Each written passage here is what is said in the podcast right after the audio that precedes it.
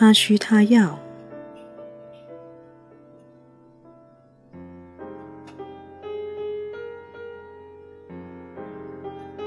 十三，如何让婚姻走出外遇的危机？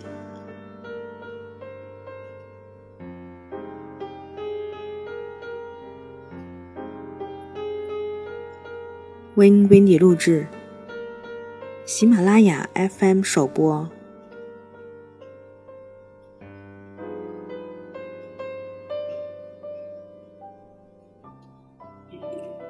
第二步，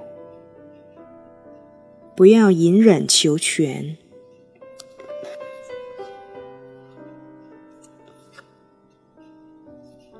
其次，千万不要将问题拖延。或许你没能满足对方的某些需求，但这并不表示他对于极具破坏性的行为不负担任何责任。就如我在第一章里所说，婚姻是一种排他的关系，夫妻二人在婚姻里成为一体，彼此相熟。三人承重，绝对太极。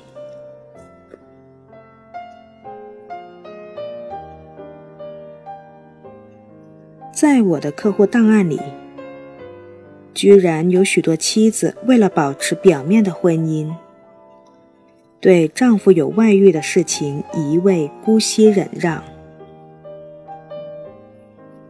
经常会有宗教信仰坚定的人跟我说。我的教会不允许离婚。上帝要我们维持婚姻。圣经上清楚的告诉我，离婚是一种罪恶。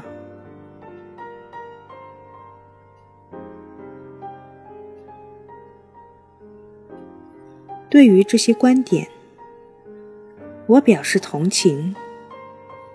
因为他们跟我自己的价值观和信仰相似，